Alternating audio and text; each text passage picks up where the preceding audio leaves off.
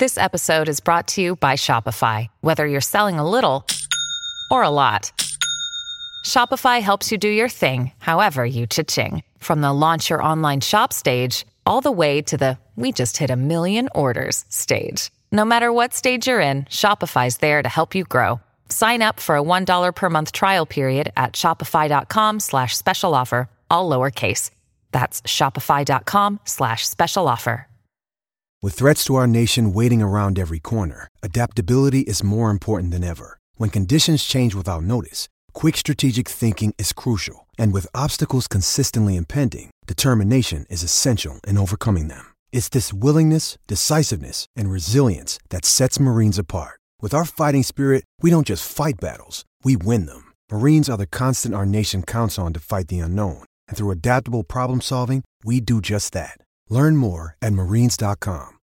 Yes, it's 6.40. You can call us now anytime, 0800 150 811 or on our Temper Bedpost text machine, 8833. It was a big day yesterday, Tuesday in Auckland. The viaduct was pumping everywhere along Ponsonby Road was full of suits and hats as the Melbourne Cup day kicked off. Five o'clock, it was, geez, a bit of a fight, wasn't it, in the, uh, in the big cup race. And as you know, always always after a race, you've always got someone that reckons they got paid. On that Melbourne Cup, look, I had a crack at it. Uh, my mind went everywhere, and I backed Serpentine, and well, led for most of it, and then just got swamped and came middle of the pack. So no chance there. So well, without a fight, and Soulcombe came from absolutely last and nearly win it. Um, should have stayed true, and yeah, I thought without a fight we'll win it. And I just didn't back my gut and my instinct, and uh, proved me wrong. Mark Zahra, two in a row. How good. Take care, Fana. Miss you all. It's absurd moving up on the outside for Zac Purton. A leaped in front, but without a fight, is running on right down the centre of the track. Without a fight, up to absurd Bow and Declare and Sheraz the bolter. It's without a fight. 100 metres to go. Two or three lengths in front, coming away from Sheraz and also Soulcombe. Without a fight, Mark Zahra, a Melbourne Cup champion, wins it by two lengths. Second in the race was Soulcombe. Third, Sheraz. They were followed by a photo for fourth. Yeah, and I look like going back and watching on racing.com. You can watch the last 600. You can watch the race from the start, and you just have a look at all the all the horses and the uh, the hard luck stories, and of course the the ones that uh, that got right up, such as Sheraz. Uh, a little bit of form we missed on Sheraz yesterday. Actually, one run for that distance, uh, finishing in second place, and at 121 dollars got paid at third, 21 bucks a place, and of course pumping up the uh, the trifecta, which was eleven thousand dollars. So uh, without a fight, a great ride by Zahra. Uh, I thought was the unlucky story. If you're looking at next year, this the five year old now will be six next year.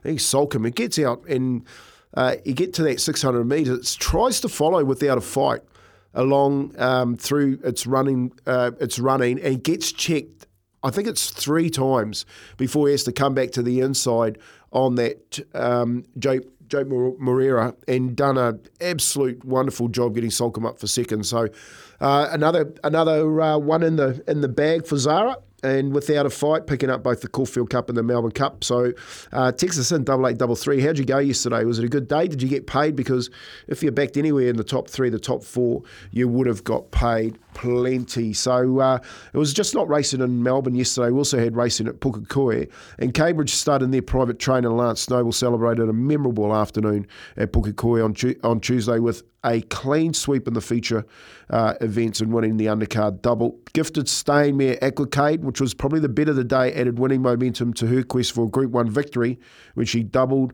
um, her stakes tally on the course. The daughter of Dundee gave connections a fright before the Balmira Stakes when she had a pass of veterinarian's check, but it was all plain sailing thereafter with a short price favourite comfortably accounting for her mark. Aquicade being called upon comes out after it now. Over on the inside, Defibrillate. Gino Severini still there as well. Aquicade range to the lead at the 100 from a very game aromatic, and then came Gino Severini and Defibrillate. But away she goes. Aquicade. Aquicade delivers second. I think Aromatic just ahead of Gino Severini. Fourth over then as they went across. Yeah, Group One in. New Zealand is the target uh, for Lance Noble, who got four on the day. Uh, the Zabeel Classic 2,000 metres being that target, but also um, partnered uh, by Kennedy, who was riding for Lance Noble. Habana was a deserved victor of the Fulton Family Stakes following his luckless run, resuming in uh, for a third in the Group 3 th- Swiness Stakes 1200 metres at Te Rapa. Ha- Havana has now won five races on the course and also finished runner up on the course in last season's Group 3 handicap. It's Dusty Road in front. Out wide Cognito coming now. Zayla's also there, and so is Habana and El Vencedor. Habana, El Vencedor, and out wide Zayla. They hit it. It's another one for those famous colours. Habana. Habana's got there just from El Vencedor. Then we've got Photo Zayla and Those famous colours, of course, is the fam- famous uh, Cambridge stud colours of Brendan and Jo Lindsay. Well done to them. They actually got four yesterday at Pukekohe. Kennedy also rode about time. Well, Vinnie Colgan uh, was aboard Flamebird, uh, and they just missed out on a fifth runner, uh, runner there too. So a big date for Lance Noble. Well done, Lance, to that. We've got races today uh, down at Otaki. I've had a look through the card. There is one worth a look at uh, in race number four. It's returned from Australia. It's called Extortionist. It's drawn well. It's already taken money. Um, so have a look at that. Money back at $2.50 for a place. Uh, that's your Love Racing update today. Rick Dog, trying to hold off the cough here. Um, Fano, so bear with me. Yes, the Grand Tour of Racing Festival is back featuring Peking Duk. Sir Dave Dobbyn, the Black Seeds. It's one hot ticket, the Grand thegrandtour.nz. Yeah, no, can't beat Peking duck, eh? Great dish.